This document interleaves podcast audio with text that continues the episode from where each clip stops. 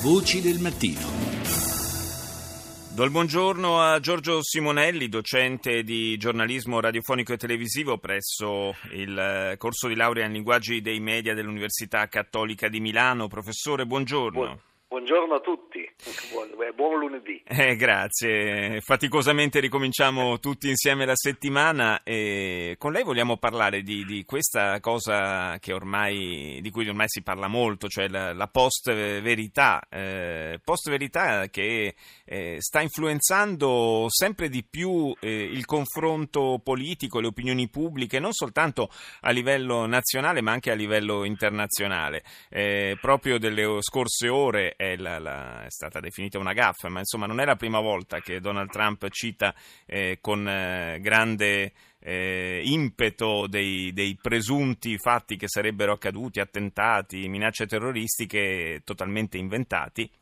E, e, e, però insomma poi vengono smascherate ma sul momento l'audience l'abbiamo visto eh, applaude e accoglie con, con, entusiasmo le sue parole questo è solo un esempio ma eh, di post verità in giro ce ne sono davvero tante eh, ma dunque, eh, questa della post-verità eh, io sono un po' chettino scettico, se mi consentite, perché Prego. mi sembra un po', un po', l'acqua calda questa scoperta, perché di post-verità eh, ne sono sempre esistite. Eh, pensi, no, l'informazione ha sempre avuto dei momenti in cui faceva circolare anche scientemente delle notizie false. Lei pensi a tutte le guerre, no, le guerre che sono le prime nemiche della verità.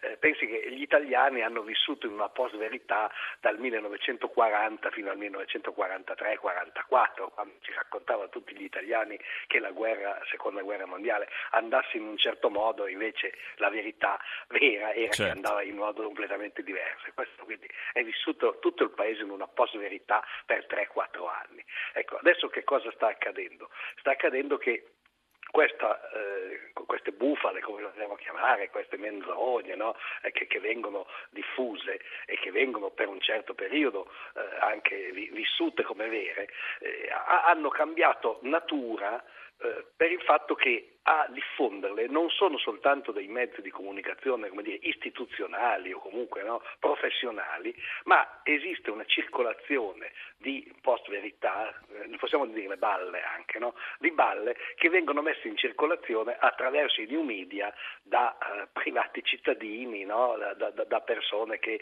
si divertono magari o che eh, comunque eh, fanno circolare delle, delle notizie false. Professore, allora, la cosa impressionante però è la facilità e la rapidità con cui queste, queste notizie eh, acquisiscono, diffondendosi eh, sul web di persona in persona, acquisiscono autorevolezza e alla fine diventano difficilissime da smontare perché la, la, novità è proprio questa, la novità è il fatto che la, la, rapidità della circolazione, la massificazione, cioè la quantità anche di persone che vengono inserite in questo circuito di menzogna e poi ci sono un paio di altri aspetti interessanti. Uno è il fatto che a fare questo mestiere sporco possono essere delle persone non professionalizzate. Cioè, e quindi che cosa accade? Accade che mentre prima la costruzione di una post-verità eh, cercava di essere il più possibile verosimile, era costruita in maniera professionale, architettata in maniera eh,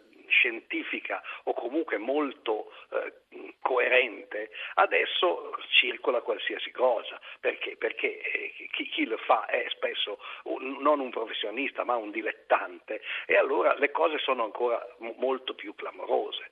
Però paradossalmente, è, è paradossalmente, proprio il, il, fatto di essere così eh, clamorose queste notizie, di essere costruite in maniera poco professionale, agli occhi di molti le rende più credibili, più accettabili.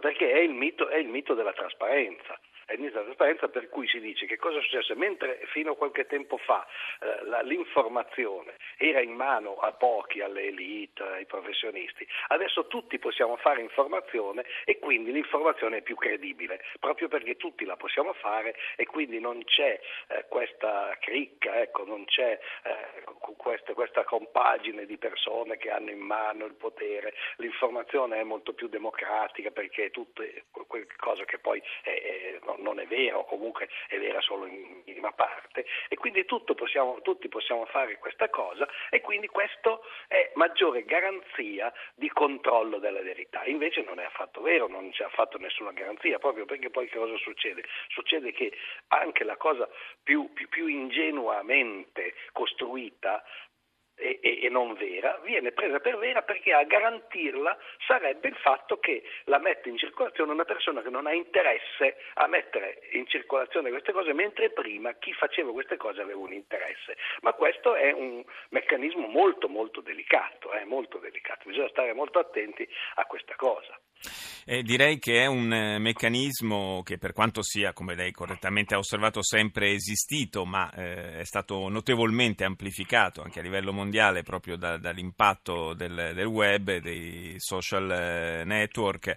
è un meccanismo che ha anche molto a che fare eh, con una diffusa, sempre più diffusa sfiducia nei confronti di tutto ciò che eh, odora di sistema questo è, una, è, un altro problema eh, molto serio perché eh, si, si, fa poi una distinzione su cui bisognerebbe riflettere no? tra eh, vero e non vero, ma in realtà l'informazione ha sempre una componente dire, di interpretazione del mondo, perché l'informazione non solo ti dice ciò che è accaduto e ciò che non è accaduto, ciò che non è accaduto non dovrebbe parlare, cioè ma nel momento in cui parla di una cosa garantisce che quella cosa è accaduta, ma l'informazione classica, chiamiamola, non solo mi dice che la cosa è accaduta, ma mi dice anche quale rilievo ha quella cosa. Cioè se una cosa, una notizia è in prima pagina, in alto a sinistra, vuol dire che per me deve essere più importante che se certo. è nell'ultima pagina in basso a destra. Se una notizia in un TG è in apertura